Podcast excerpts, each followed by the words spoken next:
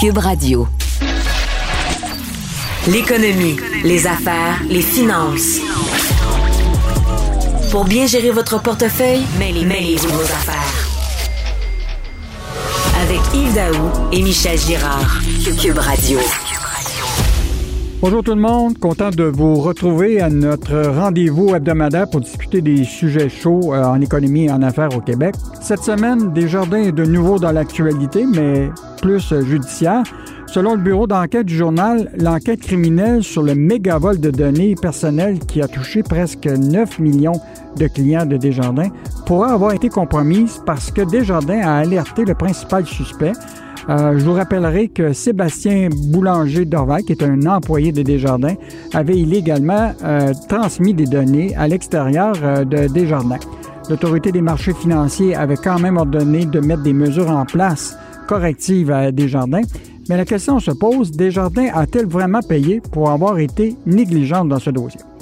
La saga Pierre Fitzgibbon se poursuit avec une fin dramatique. Afin de ne pas perdre un million de dollars, Pierre Fitzgibbon préfère démissionner de son poste prestigieux de ministre de l'Économie et de l'Innovation et ainsi pouvoir conserver euh, ses actions, même s'il si, euh, il a dû répondre à l'ultimatum euh, de la commissaire à l'éthique Ariane Mignolet. Est-ce que Pierre Fitzgibbon est juste un mauvais exemple de quelqu'un dans le monde des affaires en politique? Ou est-il possible d'avoir un homme d'affaires ou une femme d'affaires qu'un poste économique au gouvernement?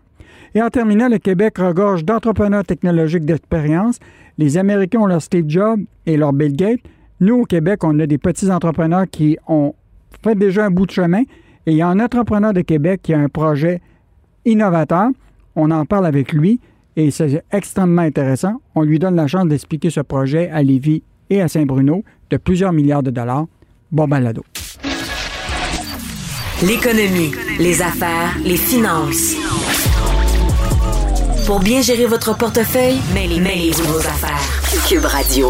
Aujourd'hui, fait de nouveau la une de l'actualité. Fait inusité, selon le bureau d'enquête du journal, l'enquête criminelle sur le méga-vol de données personnelles de plus de 4 millions de clients de Desjardins pourrait avoir été compromis parce que Desjardins a alerté le principal suspect, même si la police avait clairement dit de ne pas le faire.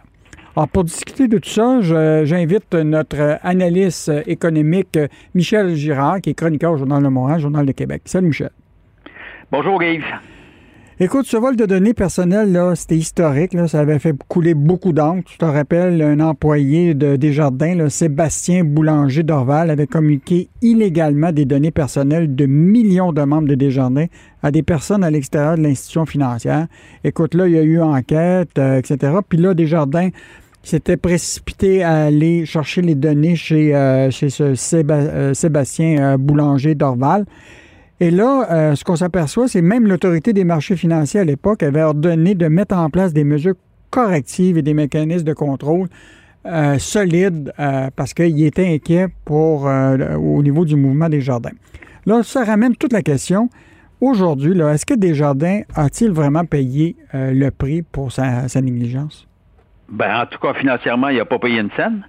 Euh, ben non, zéro amende. Ça m'a été confirmé par Desjardins, euh, par le mouvement Desjardins, euh, l'effet qu'ils n'ont pas dû payer, ils n'ont pas été assujettis à aucune amende, que ce soit de la part de l'autorité des marchés financiers qui est responsable de la surveillance financière de tout ce qui appartient au mouvement Desjardins, euh, ni euh, de la part euh, du commissaire à la protection de la vie privée au Québec, la commission d'accès à l'information. Alors, zéro, zéro amende.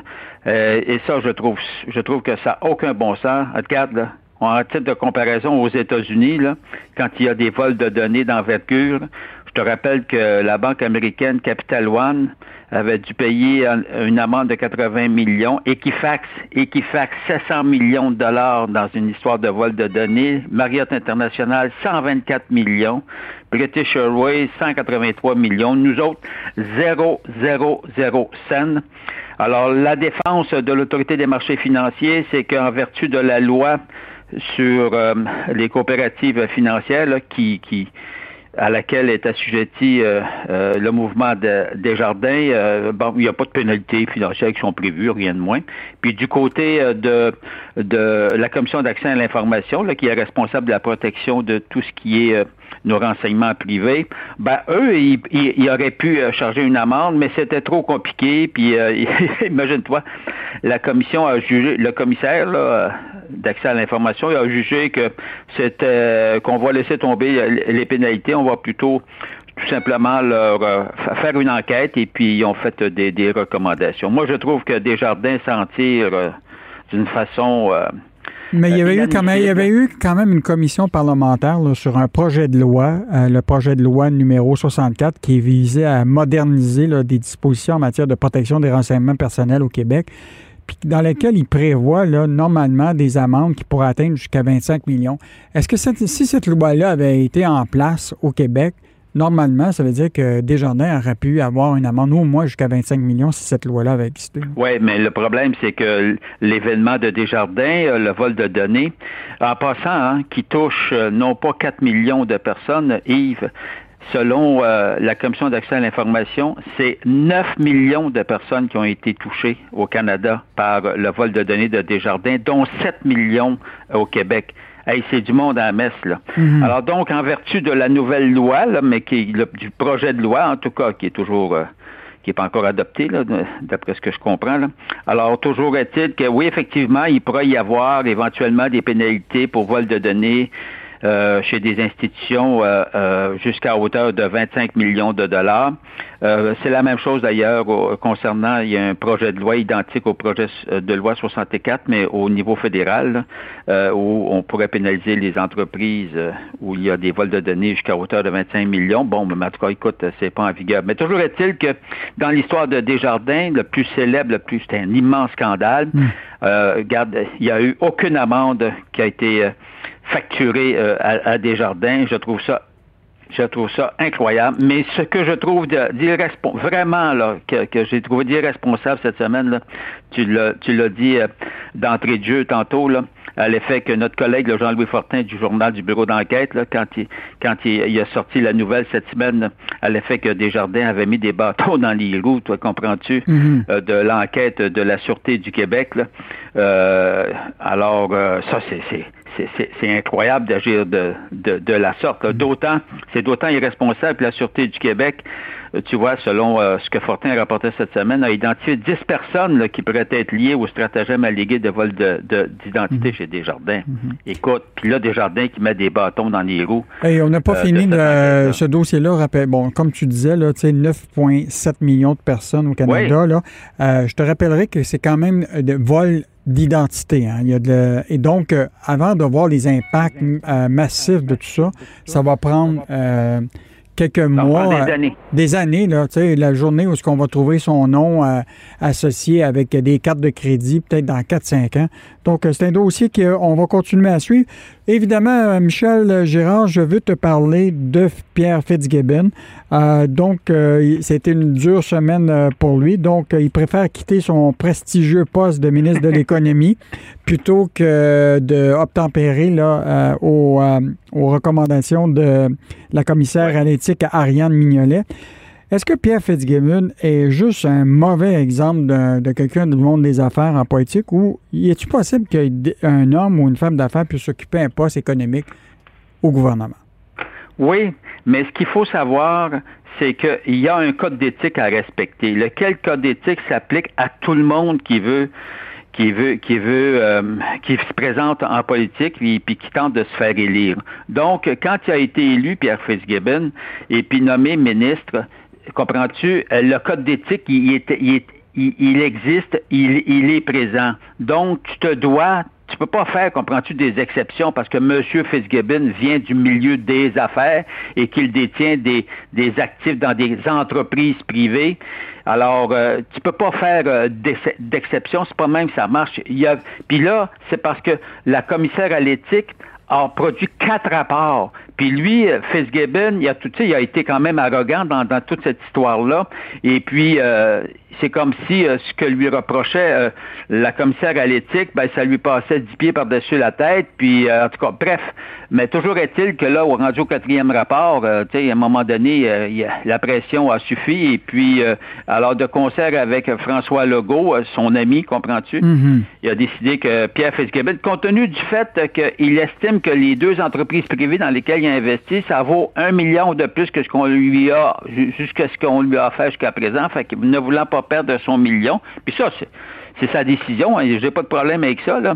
Alors, euh, il préfère renoncer à son poste de ministre, redevenir simple député, et puis euh, jusqu'à ce que probablement il réussisse à, à vendre ce- ce- ses parts dans, dans ses entreprises privées. Ben, sachant qu'il y a tellement de relations d'affaires, euh, il me semble qu'il doit y avoir du monde qui sont prêts à investir son un million dans son entreprise, non? Ben écoute, par ailleurs, tu sais, il faut toujours, il faut t- jamais oublier, comme là, on trouve, ben évidemment, le milieu des affaires déplace, euh, tu sais, parce qu'il faut dire, c'est, un, bon ministre au niveau de l'économie et puis de l'innovation. C'est un ministre extrêmement actif, très dévoué à sa cause. Le milieu des affaires l'adore, mais Yves, le milieu des affaires l'adore. Ben il a oui. distribué des, des milliards et des milliards et des milliards, comprends-tu? Hmm. Mais les milliards qu'il distribue, c'est pas son argent de poche. Non, exactement. Écoute, C'est euh, l'argent des contribuables. oui, puis surtout qu'il a fait beaucoup de prêts pardonnables. Oui, des prêts pardonnables. Je rappelle aux gens qu'un prêt pardonnable, ben c'est ça, il est pardonné. Tu fais un prêt, mais ça devient comme une subvention. mais ça, ça, c'est de l'argent, c'est- notre argent, c'est l'argent des contribuables. Mais ça y enlève pas le fait que qu'il était un bon ministre. Mais quand le milieu des affaires nous dit qu'il l'adore puis qu'il trouve ça déplorable, ben oui, mais je comprends, le milieu des affaires a tellement été, entre guillemets, gâté depuis qu'il est là. Par tous les programmes mis en place d'aide financière. Bon, mais tu sais, Puis cette, cette saga-là risque de pas se terminer. Euh, le bureau d'enquête euh, vient de, de, de, de- de rapporter que le, celui qui est responsable de la fiducie de, de Pierre Fitzgibbon, donc celui qui Ouais. doit gérer euh, justement ces placements qui sont sans droit de, de, de- de regard de sa part, qui s'appelle Michel Ringuet, eh bien, le, le- le ministre Fitzgibbon l'a rencontré euh, tout, euh, tout, tout récemment euh, dans un souper. Et, euh, mais c'est clair, les règles d'éthique, tu ne dois pas avoir de lien personnel et professionnel avec cette, personne, cette personne-là pendant ta période où ce que tes, tes, tes placements sont dans la société euh, sans droit de regard. Or, euh, ça, c'est un autre euh, tuile pour Pierre Fitzgibbon. Et je te rappellerai quand même Ouais, que Michel quand ils ont soupé, quand bien qu'ils n'ont pas parlé de ça. Ben non, mais non. Je te rappellerai que quand même Michel Ringuet est quand même un acteur important dans, au conseil d'administration de Lemon Pass et aussi de Lyon Électrique, deux entreprises qui ont des relations d'affaires avec Investissement Québec et Pierre Fitzgibbon est le grand patron d'Investissement Québec. Donc, euh, Bon, on n'arrête pas la créativité. exactement. Hey, merci beaucoup. C'était Michel Girard, qui est chroniqueur économique et au Journal de Montréal et au Journal des Québec. Et on continue à te lire euh, tous les jours. Salut, Michel.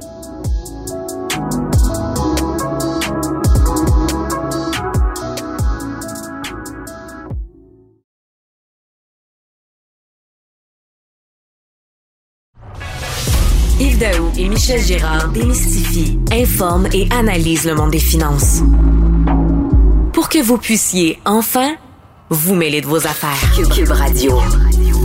Pierre Fitzgibbon a démissionné de son poste de ministre de l'Économie plutôt que d'avoir obtempéré au cours des deux dernières années aux recommandations de la commissaire à l'éthique qui lui disait qu'il fallait qu'il vende les compagnies dans lesquelles il y avait potentiellement un conflit d'intérêts. Le prix à payer pour rester en politique était trop haut pour lui. Euh, il a préféré quitter ce poste euh, prestigieux euh, qui, bon, il estime qu'il perd un million puis qu'il faut qu'il trouve un million pour cette entreprise.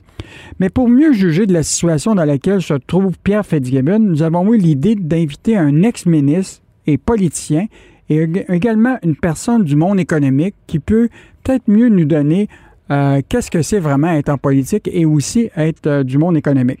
Bonjour Daniel Payet. Bonjour. Euh, je veux juste rappeler à nos éditeurs là, que tu es économiste. Tu as été évidemment dans le cabinet de- du ministre des Finances euh, connu au Québec, qui est Jacques Parizeau. tu as été quand même ministre, tu as été à la Caisse de dépôt, tu as été évidemment... Tu as été partout. Et aujourd'hui, là, est-ce que l'affaire Fitzgibbon, c'est une tempête dans un verre d'eau ou c'est un enjeu réel ou est-ce que est-ce qu'il est possible encore de penser qu'on peut avoir un homme ou une femme d'affaires en politique sans avoir les enjeux qu'on vit aujourd'hui? Euh, c'est pas une tempête dans un verre d'eau, c'est une affaire qui, qui existe depuis, euh, depuis très longtemps. Euh, si on peut dire depuis toujours, mais comme euh, les règles d'éthique se sont resserrées, ben là, la, problématique est plus forte.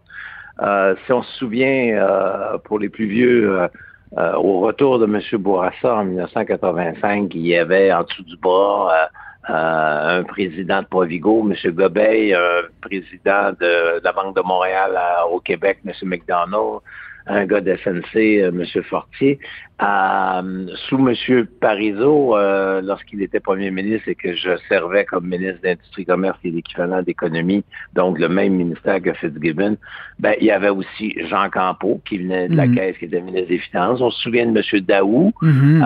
qui je pense n'a aucun lien avec toi, non. qui était aussi ministre de l'économie. bon, euh, on pourrait parler de M. Pellado, qui a été euh, chef du, Parti québécois pendant un certain temps. Euh, Morneau, en, à Ottawa, on pourrait parler de M. Carney. Il n'est pas encore arrivé à Ottawa, mais il pourrait arriver. C'est que tous ces gens-là, ben, ils ont un schème, une habitude de fonctionner, de décider et de rapporter, donc l'imputabilité quand on parle de politique, euh, qui est totalement euh, différent euh, du milieu politique. On, se rapporte à une personne. Moi, je me souviens, quand je travaillais pour M. Pierre Pellado, le père fondateur de Québécois, quand je travaillais pour Canamanac avec M. Dutil, quand on avait des choses à faire, des acquisitions, des ventes, euh, des, négociations avec les banquiers, etc., euh, je faisais affaire directement avec eux. C'est on s'en va là, on s'en va là, qu'est-ce que tu penses de ça? Euh, non, oui, j'aime pas ça, ou fais ça autrement, ou bon. Et après, ben on le faisait, tout mhm. simplement. Et donc, une fois par, euh, par trois mois, on avait un conseil d'administration. Euh, généralement, euh, c'est neuf ou dix personnes qui avaient reçu la documentation en avance. on traitait avec eux une fois au trimestre. Puis après, ben, le président de l'entreprise, lui, faisait son rapport aux actionnaires une fois par année. Puis ça durait à peu près 90 minutes. Puis ton secteur finance était à peu près cinq minutes là-dessus. Et c'était comme ça que ça marche. Mais Daniel, dans le cas de la politique, la reddition de comptes, là, c'est, c'est pas comme ça que ça marche. C'est totalement différent. Il faut que, premièrement, euh, tu passes par un parti politique. Ensuite, euh, ton premier ministre, bon, ça va bien. On se souvient, programme de démarrage d'entreprise que j'avais mis sur pied, qu'on a appelé le plan payé, ben, c'était le fun parce que M. Parizeau était d'accord avec moi. Mais après, faut que tu aies discuté de ça avec 25 euh, collègues ministres euh, à tous les mercredis dans un conseil des ministres. Euh, il y en a qui sont pertinents, il y en a qui le sont moins. ensuite, tu as toujours une fois par semaine 70 ou 80 députés de ton parti dans un caucus. puis généralement, quand tu viens du milieu des affaires, ben, des députés du caucus, tu ne les connais pas. C'est des nouveaux amis. Puis là, tu t'en vas à l'Assemblée nationale devant 125 députés, puis tu te fais bombarder pour atterrir, évidemment, devant un parterre de journalistes euh, qui te posent des questions. Alors, la personne qui vient du milieu des affaires et qui arrive devant ça, ben, euh, c'est, il disjoncte, là, les, les, fuses euh, se touchent ou les fils se touchent. Et puis, euh, c'est ça hmm. la différence qu'il y a entre les deux. Et pour un homme d'affaires, parce que tu as parlé d'hommes et de femmes d'affaires, hmm. pour un homme d'affaires, j'ai rarement vu quelqu'un bien s'en sortir. Il y a un exemple actuel qui est M. Dubé, une exception, qui fait extrêmement bien. Moi, je connais euh, Christian Dubé et euh, il était du même tempérament que n'importe qui on vient de parler. Et là, présentement, il fonctionne à merveille dans ce milieu-là, euh, mais c'est l'exception. Oui, sauf que je, te, bon, on a eu quand même euh, sur le Parti québécois un ministre qui était super ministre Finances et Industrie, qui était Bernard Landry, qui a probablement vécu cette idée de vivre dans ce contexte d'imputabilité, puis qui a quand même bien navigué. Bon, il n'était pas évidemment un, homme d'affaires, mais il a quand même, il était quand même quelqu'un qui connaît très bien l'économie. Donc, autrement dit, on peut avoir quelqu'un qui gère l'économie euh, dans un gouvernement sans être un entrepreneur. Tout à fait. Euh, oui, tout à fait. L'exemple de M. Landry est bon, mais M. Landry, euh, comme on dit dans le métier des affaires, il n'a jamais fait un chèque de paye. Hmm. Tu viens du milieu des affaires quand tu as été signataire d'une liste de paye. bon, c'est une vieille expression que hmm. les gens ont. Euh, sans enlever euh, l'ensemble des qualités. Il y, a, eu évidemment beaucoup de très bons ministres, euh, même de ministres des Finances. je pense à Gérard Delévesque, par exemple. Qui, qui, était avocat et qui a été un très bon ministre des Finances, à mon avis.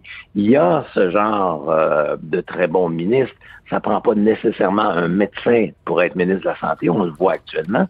Ça prend pas nécessairement euh, un professeur pour être ministre de l'Éducation. Donc, il y a des gens qui sont capables de faire euh, cette, euh, cette association entre le vécu et le politique. Mais il reste que c'est difficile. Je reviens aussi à l'idée qu'il y a peu ou pas de femmes d'affaires qui ont été exposées au milieu politique ou qui se sont lancées au milieu politique. Et ça, je me pose la question personnellement. Est-ce que leur comportement serait différent? Est-ce que la transition entre le milieu des affaires et le milieu politique au féminin serait probablement meilleure hmm. qu'au masculin où on est un peu plus brutal, un peu plus direct. Euh, quand un journaliste comprend pas, bon, il dit, ben, tu t'as pas compris, retourne, euh, retourne à ma réponse. Alors que euh, c'est pas comme ça que ça marche en politique. On doit dire, ben, je me suis mal exprimé, hmm. puis euh, voilà. Nous sommes avec euh, Daniel Payet, euh, ex-ministre en économie sous le gouvernement de Jacques Parizeau. Il était à la caisse de dépôt. on analyse avec lui toute l'affaire Fitzgibbon. Daniel, je veux te revenir sur ton billet dans le journal à l'effet qu'il y a deux éléments qui restaient. La question des placements que les gens d'affaires peuvent avoir, évidemment, quand ils arrivent en politique, puis là, ça devient finalement un gros passif pour eux autres. Puis toute la notion de diplomatie que ça nécessite d'être en politique. Tu sais, une personne d'affaires, que ce soit une femme, tu sais, est peut-être plus directive. Dans le cas de, de, quand tu vas en politique, tu dois faire preuve de beaucoup de diplomatie. Mais reviens sur les placements. Est-ce que c'est pas difficile de. Pourtant, il y a des règles d'éthique, il y en a d'autres qui l'ont fait. Ils ont mis toute leur. Euh, même euh, aux États-Unis, euh, le secrétaire à l'industrie a tout vendu pour s'assurer que qu'il puisse exercer son, son, son, poste avec sans, sans, sans problème. Il y, a, il y, a, un énorme fossé entre le milieu politique et le milieu des affaires concernant les avoirs des gens, les placements. Euh, c'est sûr que quelqu'un qui détient des obligations ou des euh, ou des certificats de dépôt euh, de placement garanti, ben ça, il n'y a pas de problème, il ne contrôle rien avec ça. C'est au moment où tu as des, des titres de propriété, des actions. Et quand tu es dans une entreprise, c'est quasiment nécessaire. C'est une qualité, c'est un actif que d'avoir mis une portion de ton salaire, tes bonus, tes épargnes dans l'entreprise pour laquelle tu travailles. D'ailleurs, à chaque année, dans les rapports annuels des entreprises, on dit les cinq principaux dirigeants mm-hmm. ont investi tant dans l'entreprise. Mm-hmm. Puis là, subitement, quand tu arrives en politique, ben, bien sûr, tu es membre de ton parti politique, ça t'a coûté 5 ça dérange personne. Mais euh, là, ça devient suspicieux. On dit, euh, est-ce qu'il n'y a pas euh, là un conflit d'intérêts potentiel? Et ça dépend toujours de ton impact sur l'entreprise. C'est sûr que si tu as des actions d'une banque au Canada euh, ou des parts euh, chez Desjardins, ben, le fait que tu sois ministre, ça influence pas la banque ou Desjardins. Mais quand c'est des actions qui ne sont pas publiques, qui ne sont pas transigées sur la bourse, ben là, ça dépend de ton degré de, de, propriété. Et dans le cas euh, qui nous concerne, dans le cas de M. Fitzgibbon, ben, je connais pas son portefeuille, c'est privé, mais il semble qu'il y ait, euh, qu'il y avait beaucoup de placements. Bon, c'est quelqu'un qui a réussi mm. dans la vie. Mm. Et surtout dans des entreprises privées. Et là, il y avait des règles, il y a des règles. Et moi, je suis du même avis que l'ensemble des gens qui commentent ça, c'est de dire, ben écoute, là, quand tu es rentré là-dedans, il y avait des règles. Est-ce que tu les connaissais? Est-ce que tu t'en envisageais de les respecter? Et euh, la réponse devrait être oui. Ce sont les règles du jeu. Hmm. Toi, quand tu joues au hockey, ben, tu commences pas à jouer au golf après. Hmm. Alors là, il y a peut-être un manquement. Est-ce que les règles sont bonnes? Est-ce que les règles sont serrées? Semble-t-il que oui. Est-ce qu'il faut les changer maintenant? Surtout pas, parce que le contexte est, pas là. Mais oui, c'est effectivement embarrassant de faire ça. Qu'est-ce que c'est qu'une fiducie sans droit de regard? Ben, c'est que dans le fond, tu mets tes actions dans une boîte, tu confies la boîte à quelqu'un, puis tu dis quand je vais sortir de politique, ben tu me redonneras la boîte, puis je regarderai ce qu'il y a dedans avec la pleine liberté, soit d'avoir vendu les actions, soit de les avoir doublées, soit d'avoir fait ce que le fiduciaire doit faire. Hmm. C'est sûr que lorsque tu mets des conditions fiduciaires en disant, ben, je te donne la boîte, mais tu n'as pas le droit de regarder ce qu'il y a dedans, ben là, c'est différent. Euh, et euh, c'est ça qui pose problème. Et tant que ce problème-là ne sera pas résolu, il n'y aura pas grand monde du milieu des affaires qui vont être intéressés à, dans le fond, tout liquider euh, pour euh, devenir ministre. Parce que mm. devenir ministre, bon, ça peut être le fun, là. Euh, c'est effectivement plaisant, c'est très stimulant, mm-hmm. Mais il y a d'autres choses en vie. En concluant, Daniel Payet, tu dis dans ta dernière chronique là, que tu n'as pas la réponse à la question du coût de faire de la politique, mais ce qui est clair, c'est contribuer à la vie et au service public. C'est pas une question d'argent, c'est une valeur à offrir sans compter. Et donc, euh, je pense qu'aujourd'hui, il y a des règles à respecter, mais évidemment, se lancer en politique, c'est pas nécessairement pour faire euh, de l'argent. Donc, c'était pas du tout. C'était euh, Daniel Payet, qui est ex-ministre en économie, occupé des postes à la Caisse de dépôt, ex-politicien. Et merci Daniel Payet de cet éclairage sur ce que c'est d'être homme d'affaires, économiste et aussi être en politique, ce qui est pas facile.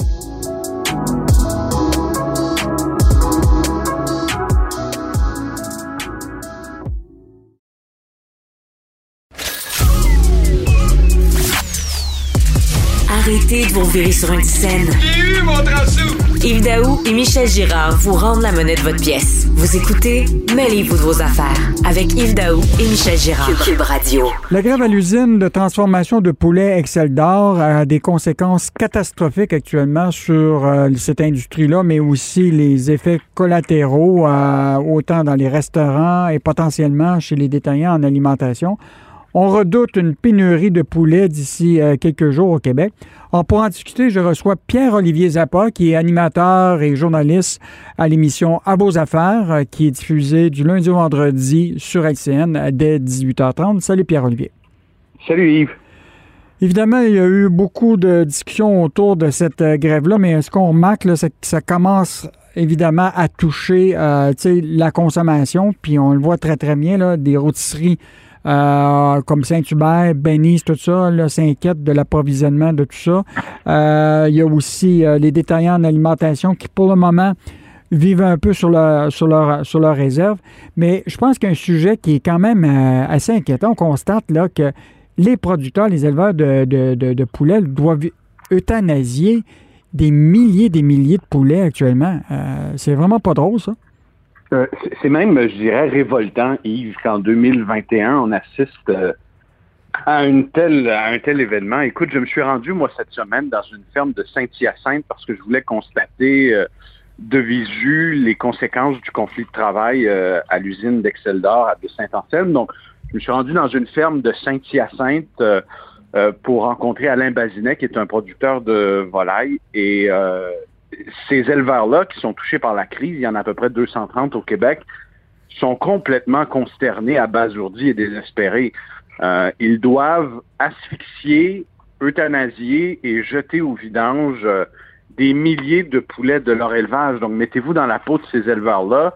Vous travaillez pendant plusieurs mois pour en arriver à des poulets matures que vous allez vendre, qui vont se rendre à l'épicerie. Vous allez nourrir les Québécois, vous en tirez une fierté.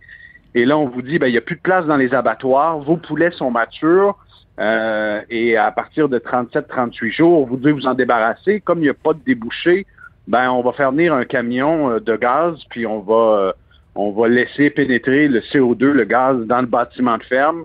Ça va tuer vos 32 000 poulets, puis après ça, on va ramasser ça à la pelle, puis on va aller jeter ça aux poubelles. Hmm. Euh, c'est consternant qu'on en arrive à une telle situation de gaspillage alimentaire. Euh, on évalue à plus de 500 tonnes de poulets par semaine au Québec qui, euh, qui vont aboutir euh, soit dans les installations de Sanimax pour être transformés en, en moulés ou encore qui vont carrément atterrir au dépotoir et être enfouis. Pierre-Olivier, je, reviens sur la question de l'inaction du gouvernement dans ce dossier.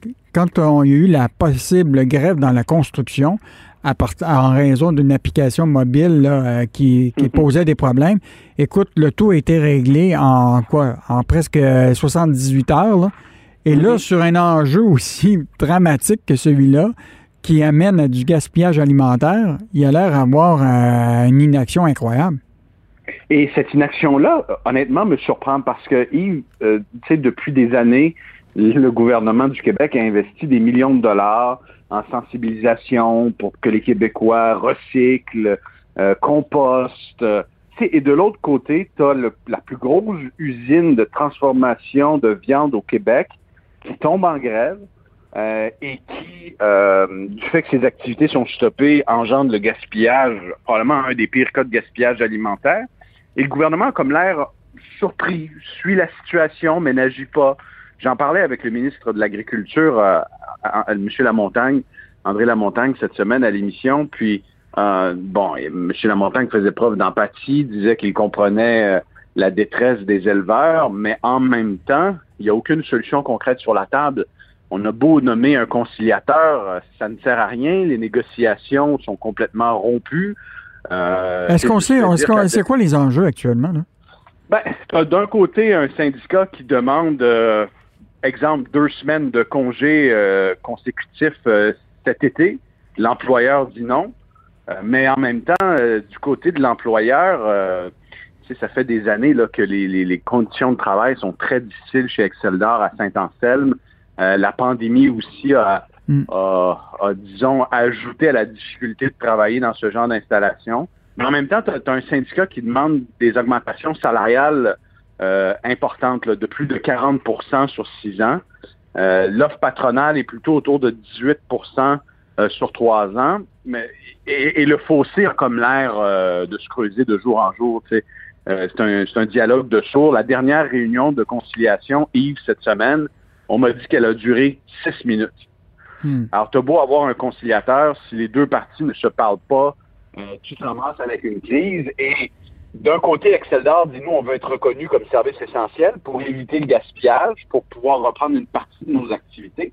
Mais le syndicat dit nous, pas question, on va revenir au travail seulement quand on aura une entente hmm. et une nouvelle convention collective. Pendant ce temps-là, euh, le gouvernement euh, regarde ça aller, puis euh, les camions entrent dans les fermes d'élevage, sortent le poulet, amènent ça au site d'enfouissement. Honnêtement, c'est mais Pierre-Olivier, il y a comme un alignement euh, des planètes au niveau syndical, parce que je te rappellerai aussi que Olimel a été, euh, une de ses usines et aussi a été en, grève, puis les revendications euh, salariales étaient aussi astronomiques. Donc, vraiment un enjeu dans ce secteur-là qui, qui semble plus qu'au-delà de juste Excel d'or, c'est vraiment tout ce qui touche la transformation alimentaire, il y a des enjeux de, de, de, travail qui, qui, qui, devraient, euh, qui devaient pourrir depuis des années, puis qui, là, euh, tranquillement, euh, refont surface. Ah, là, tu, tu, marques un excellent point, Yves.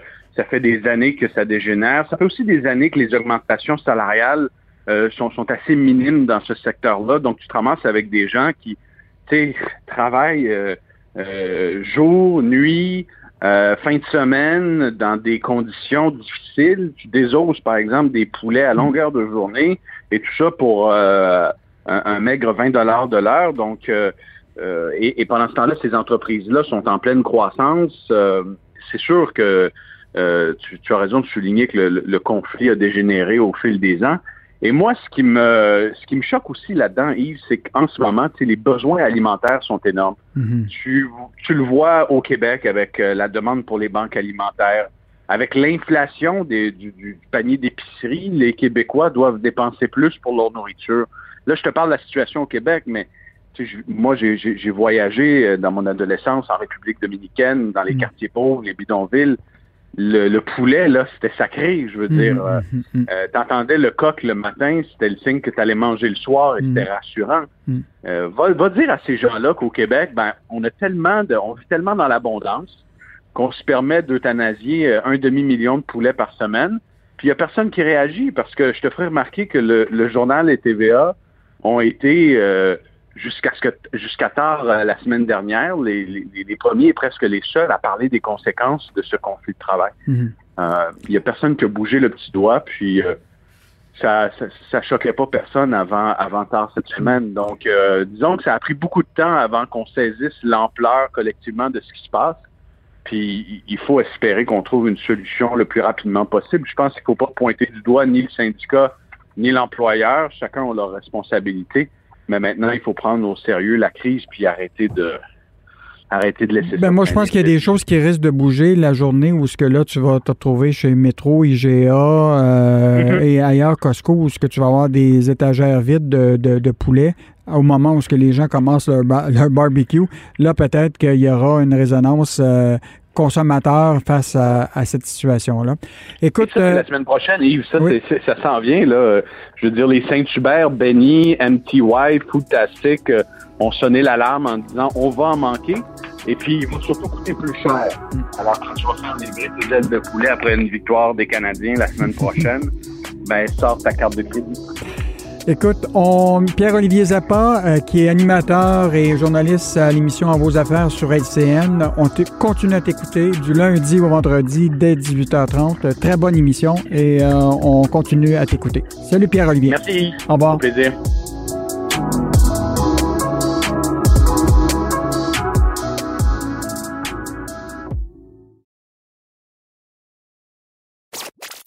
Pour que l'argent fasse le bonheur, mêlez-vous de vos affaires. Avec Yves Daoui et Michel Girard. Le Québec regorge d'entrepreneurs technologiques d'expérience. Les Américains ont leur Steve Jobs, leur Bill Gates. Nous, on a une panoplie de petits entrepreneurs au Québec qui ont fait leur, bout de chemin euh, au cours des années.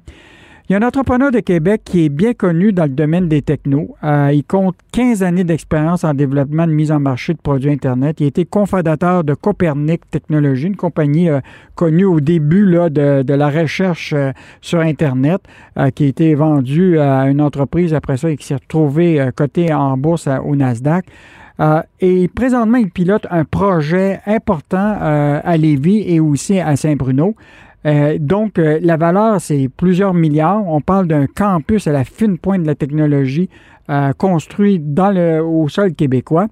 Et pour en discuter, je reçois Martin Bouchard, qui est président de Q-Scale, qui est justement responsable de ce projet. Bonjour, M. Bouchard. Bonjour.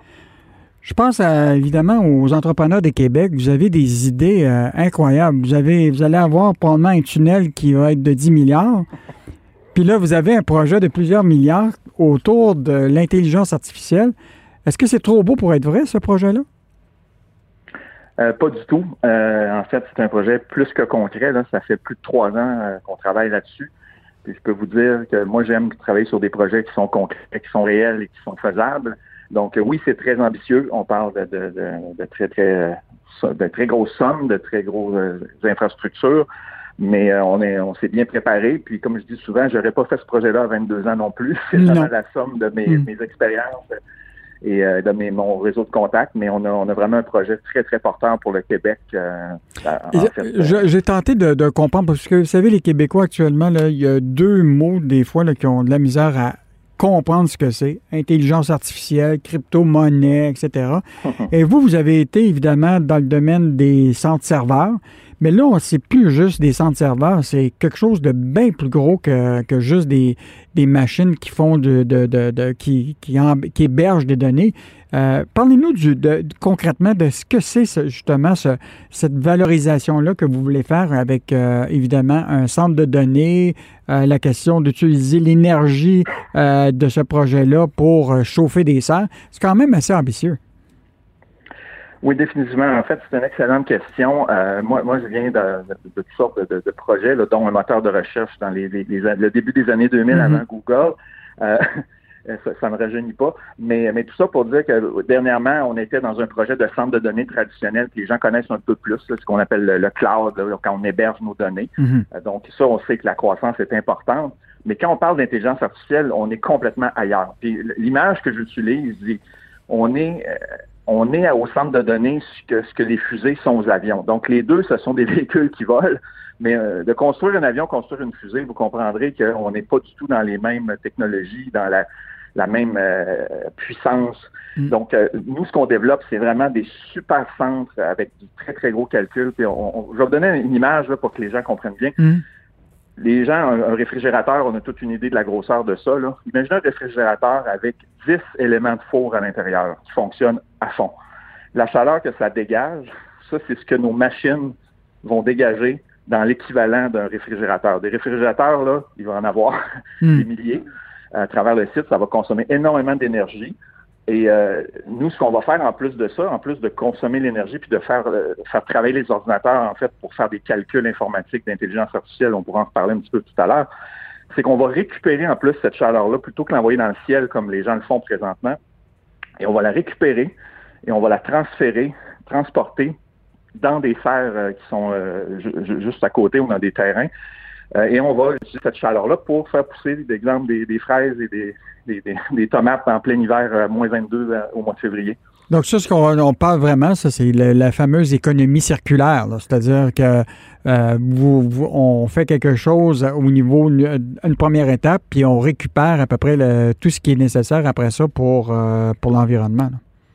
Exactement. Puis souvent, les gens disent que les projets d'économie circulaire, c'est pas rentable. Ou c'est, Mais je pense que ce projet-là, c'est un très bon exemple de dire, bon, on va, on va utiliser l'intelligence artificielle, puis on sait qu'au Québec, on est des leaders dans le domaine, dans la recherche. Mm. Euh, on va la traiter ici avec l'énergie propre qu'on a en abondance, puis on va récupérer cette chaleur-là, puis on va en faire quelque chose. Donc, on a vraiment un projet d'économie circulaire qui est payant pour le Québec, qui est payant pour euh, la société. Donc, on parle beaucoup d'autonomie alimentaire. On a vu dans la pandémie qu'on était très dépendant de nos amis en Californie. Il y a des sécheresses, tout ça. Mm-hmm. Donc, il faut que le Québec euh, soit beaucoup moins dépendant des autres pour son, son, autonomie alimentaire. Donc, on veut contribuer. Je vous dis pas qu'on va avoir la solution tout seul, mais je pense que toute cette chaleur-là, c'est de l'énergie un peu gratuite d'une certaine façon, puis on peut le réutiliser. On a beaucoup d'espace au Québec. On a Hydro-Québec qui est un fleuron. Euh, et, nous, on pense que notre, projet vraiment euh, regroupe tous ces éléments-là ensemble et, et, crée un projet d'économie circulaire gagnant pour les Québécois. Vous connaissez très bien le monde de la, techno. Vous savez qu'on est dans une économie mondiale. Euh, il y a des gros joueurs dans ce secteur-là. Déjà, il y a des annonces qui ont été faites récemment. Google qui va installer des centres serveurs à Beauharnois, des investissements de 735 millions. vous avez l'arrivée massive de cette locomotive qui s'appelle AWS, la filiale d'hébergement d'Amazon, qui est en train de, de, vouloir héberger à peu près toutes les données euh, mondiales de tout le monde. Même euh, Bell annonce euh, que maintenant, il fait une entente avec eux pour tout le 5G puis héberger les, les, leurs données info, info nuagiques. Est-ce que vous êtes capable de vous battre contre ces gros-là, Google et Amazon? Oui, euh, et, de toute façon, c'est vraiment un très, très grand marché. Et nous, on a vraiment été dans la spécialisation. Tantôt, je parlais des fusées. Mhm. Donc, euh, on n'a aucun problème que les gens fassent des avions et tout ça. Nous, on va de façon complémentaire. Euh, cependant, moi, ce que je veux dire comme, comme citoyen, quand, quand j'entends, je suis pas contre l'arrivée de ces géants-là, en fait, au, Québec ou ailleurs. Ça fait partie, on est dans un monde capitaliste, il y a de la compétition, mhm. puis il n'y a pas de problème avec ça. Ce que je trouve peut-être un peu déplorable, c'est quand on voit une entreprise comme Google arriver ici, puis de, de, de, faire condamner 62 hectares, donc 104 terrains de football pour un centre de données, euh, quand, quand, on pense que c'est dans ces endroits-là, un des endroits au Québec où c'est le garde-manger du Québec, on mm. fait pousser des choses. je trouve que c'est décevant pour des géants comme ça de ne pas avoir intégré des technologies justement de récupération d'énergie. Donc, je trouve que les ressources qu'ils ont pour, ils, devraient les, mieux les utiliser. Donc nous, on est très très ouvert à la compétition. On pense qu'on peut même travailler en partenariat avec toutes sortes d'entreprises. Notre clientèle, c'est les Tesla de ce monde, les Pfizer, tous ceux qui font de la recherche fondamentale, qui demandent énormément de puissance. On pense qu'on a une solution vraiment, vraiment extraordinaire. Mais on aimerait créer un précédent. Puis un peu comme Tesla le fait avec les voitures, tout le monde dit que c'est impossible d'avoir des véhicules électriques performants qui fonctionnent bien. Et, moi, j'aimerais voir dans une société en 2021, 2022 et plus, dans laquelle on n'accepte plus dans notre société des centres de données qui polluent, première des choses, que ce soit au charbon ou autre, mais aussi qui ne récupèrent pas l'énergie.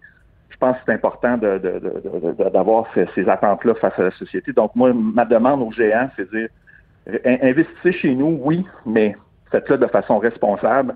Essayons de minimiser l'impact sur notre environnement. Je pense que ça serait important, mais, mm. définitivement, on pense qu'on a ce qu'il faut pour, euh, pour se battre. J'ai été habitué dans ma carrière mm. à faire contre Google, Microsoft, euh, ça m'inquiète pas du tout. Là, la question qui se pose tout le temps, c'est, on le sait, là, au départ, ces fameux centres d'hébergement, euh, bon, prenons le cas de Google et, d'autres, le, le, puis même dans le cas d'Amazon, Évidemment, l'investissement initial, c'est beaucoup de la construction. Puis là, on dit ça va créer tant d'emplois au niveau de la construction. Mais après ça, là, c'est des postes permanents très minimes. Des fois, on parle de 15 à 20 personnes qui vont opérer une espèce de centre immense parce que tout est, contrôlé euh, un peu euh, de façon technologique. Euh, dans le fond, c'est pas des grands créateurs d'emplois, ces centres d'hébergement-là. Vous, comment vous voyez ça? Est-ce que ça peut être aussi un générateur d'emplois payants au Québec? Euh, c'est un excellent point. En, fait, pour donner un, ordre de grandeur, le, site de Google à Bournois, je parle de, ce, de Google parce que c'était d'actualité, mais mhm. c'est vrai pour tout le monde. On parle de 30 emplois à terme pour un mhm. investissement de 700 millions. Euh, c'est pas très créateur d'emplois. Euh, et, nous, on est, on est très conscient de ça. Et c'est pour ça que dans notre projet, on a greffé d'autres projets comme justement la récupération, les serres. Les, les serres, on va être capable de faire cultiver euh, des, dizaines de milliers de, livres de tomates. Il va y avoir euh, beaucoup d'emplois qui vont à ça, mais aussi, ce qui est important, c'est ce qu'on appelle, nous, la zone d'innovation. Donc, on va offrir des campus, des bureaux pour que les entreprises du Québec euh, puissent justement bénéficier de l'intelligence artificielle. Donc, imaginons une entreprise de la Beauce qui, qui, est manufacturière et elle veut intégrer l'intelligence artificielle dans ses processus pour justement se battre contre les géants dans l'industrie. Bien, on va offrir des zones d'innovation qui vont permettre justement de, créer des campus. Donc, notre projet, c'est un projet, je dirais, global. Donc, on n'essaie pas uniquement de, créer un building qui va consommer de l'énergie. On veut la récupérer, on veut la traiter, puis on veut utiliser cette infrastructure-là de calcul pour ce que moi j'appelle l'autonomie de calcul. on a l'autonomie alimentaire, mais là, on a l'autonomie de calcul. C'est important d'avoir cette autonomie-là. Il faut avoir les infrastructures parce que sans ça, le Québec ne sera pas compétitif à, à l'échelle internationale euh, au niveau de ses entreprises. Donc, on veut attirer des étrangers ici. On veut que des sièges sociaux déménagent ici. On pense qu'on a ce qu'il faut. Puis avec notre concept justement de campus, on croit qu'on peut créer vraiment des centres de, recherche avec plusieurs emplois. Donc, à terme, on, vise des, milliers d'emplois avec nos, nos, centres. Monsieur Bouchard, on souhaite de voir votre projet avant le troisième lien à Québec. Euh, qui Et donc, euh, merci beaucoup. Donc, c'était Martin Bouchard, qui est président de Q-Scale, euh, qui est un entrepreneur en technologie connu au Québec depuis des années et qui a quand même un projet important à Lévis et à Saint-Bruno autour justement de centres d'hébergement, mais aussi de toute l'économie circulaire au niveau de justement de, de, de, faire chauffer des serres à partir justement de, de centres serveurs pour récupérer la, justement la chaleur qui est liée à ces serveurs-là. Donc, on apprécie votre, votre, votre projet, puis on va continuer à vous suivre. Ça fait plaisir. Merci. Au revoir.